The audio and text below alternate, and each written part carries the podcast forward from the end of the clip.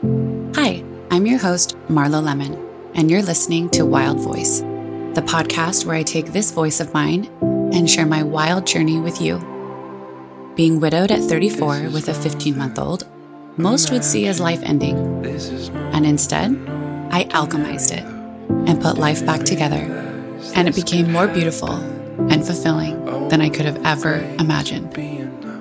Through this life shift of mine, I realized who I am and what I'm here to do. I'm an intuitive energy healer, and sharing how I view the world is how I help you upgrade your life and alchemize your journey into magic. From day one, I wanted to share my journey, call it intuition, but I knew it was going to do more good out in the world than keeping it to myself. So when I say I've mastered life, that doesn't mean I'm perfect or that life is. I mean, I've mastered the concept of life, and I want to share that with you.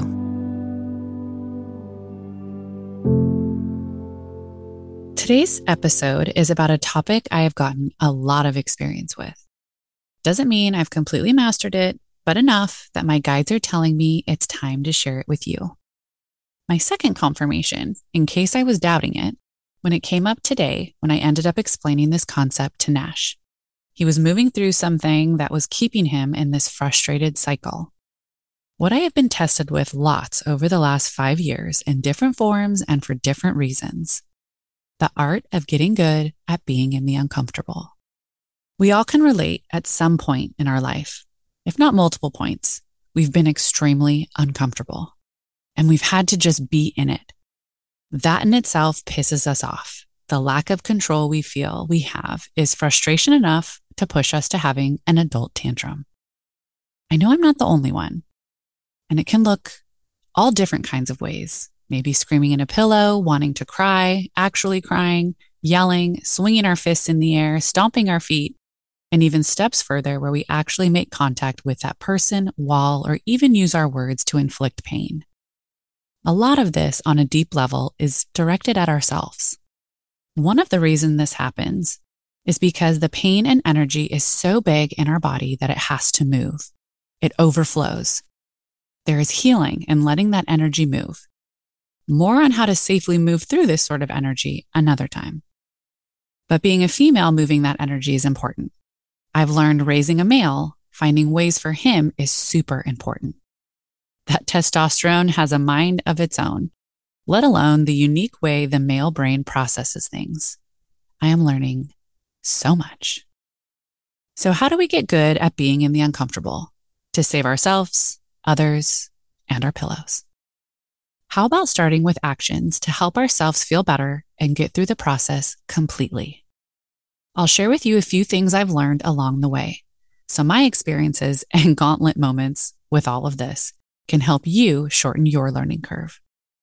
Today, while I was explaining this process to Nash and breaking it down and using examples that made sense for his life and interests and values, it was after multiple cycles of this same sort of outburst over the span of weeks, heightening just the other day. He's home and out of school these last two weeks. So when that happens, everyone in our household gets a crash course in growth. It's just bound to happen under the same roof for extended periods of time. Well, the main kicker here was being frustrated and angry with things being hard and wanting to give up. I think we all can relate, right? Now, for him, this was being applied to video games, looking for things in his room, cleaning up his room, buckling his seatbelt, playing soccer, frisbee, reading, writing, you name it. It was a common theme that needed to be moved through. And when I saw it pop up today, I could see the pattern and was excited we had hit the nail on the head because now that meant we could break the cycle. A lot of the times we focus on tools, which are very important. It's also important to understand that clarity is key. The tools are useless if we have no clarity on what we're actually using them for or which ones to use. So the reason for this episode topic is I realized we all could use the understanding of what uncomfortable really means and what it's doing. Understanding we aren't broken when things are uncomfortable, and it's not a hint that we can't do it or it's time to give up. Or for me personally, that something terrible is about to happen, like a warning sign. So I'll start with what I told Nash. Buddy, get used to being uncomfortable.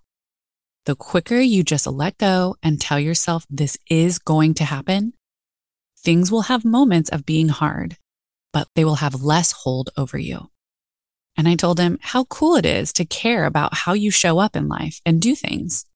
I told him it is a sign change is happening, that something is shifting, and without that, life would be boring. As I was on my rant with him and my epiphany, I told him it would serve him well to change his idea of uncomfortable, flipping it to being excited for the discomfort and seeing it like a game, a life game. If you want to get to the next level, this is the key to doing that. At six, we overuse the word boring, so it holds a lot of weight. So I leaned into the idea, which is very true for anyone at any age. If we aren't uncomfortable ever, and sometimes even for extended periods of time, we would be bored to death. Like miserably yawning uncontrollably, and life would be very dull. So if you are using this for yourself or someone else, find the pain point. What are you not wanting? And see how this is helping you get what you do. You want to become the best gamer and problem solver on the planet? Then embrace the uncomfortable spots while you learn something new. You want to have the best relationship ever? Then get good at sitting in uncomfortable moments to heal, to push through to the next level of mastery and understanding each other. It's very rare and uncommon for us to grow in easy, comfortable moments, especially with things we don't care much about or don't hold much value to us. So if you have discomfort, be excited about it. It means you're alive, means you are moving through this life and upgrading your experiences and what you deserve with each moment of it. To take it a step further and to give you a little story to hit it home, when I had to sit in all the shit that kept coming up that week before Bob died, it was making my skin crawl. I felt like I wanted to run from myself, but I couldn't, and that was the hardest part. I was frustrated because I felt like I was trapped. I was trapped with information and limited options, when really I wanted to say, fuck off to it all. But that was me having an adult tantrum. Deep down, I wanted to move through it. I wouldn't have been happy or satisfied or in any less pain if I would have ran from it. If anything, I probably would have been worse off. The moment that maybe you can relate to is when we are in this sort of position and we are so fucking frustrated with it and it's so fucking uncomfortable and we hate the feeling. We just hate feeling like we have no control. Like someone said, sorry, too bad. You're going to sit in it and there is nothing you can do about it. Until now. Shift your perception on it. Sitting uncomfortable for more than a hot second stalls our growth, fulfillment, and passion. So, if you ask me, I think it should be the other way around. I felt comfortable for a lot of my life, up until about five years ago. There were tough spots, but I was working towards comfort. And when I got it, things would stall. And they actually didn't have that much fulfillment to them. I have had more fulfillment and magical moments in my life over the last five years, and I have been the most uncomfortable I have ever been. Comfort is not the goal.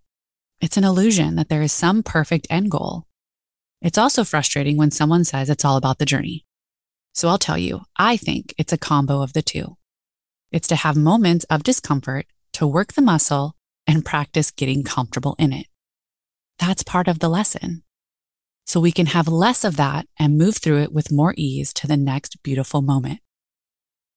How empowering that is to know that things can't rattle us, that discomfort can't take us down, that we actually know exactly what to do, or at least we understand it. I am not immune to the discomfort, frustration, and pain and uncomfortable, but it does push my superpowers through, like we all have, to find solutions, find ways to feel better, find ways to use my voice, and practice lining up with what matters to my soul reminding me of my worth, what I deserve, and what the tough spots are showing me. The upside to being so sensitive to energy is the uncomfortable feels extremely heightened to me. But because of that, I move through it quicker because it feels so not great. I also know and have seen with my own eyes what's on the other side of it. Most people don't get to the good stuff because they stop short to band aid it. It's so much more fulfilling to lean in all the way in and get that complete gift on the other side. Get good at being uncomfortable. If anyone was giving out degrees for discomfort, I know I would have for sure graduated with honors. And not everyone can handle it. But if you're listening to this, you sure as shit can too. Thanks so much for being here. Please rate, like, share, and review so we can stay connected and continue this magical journey together.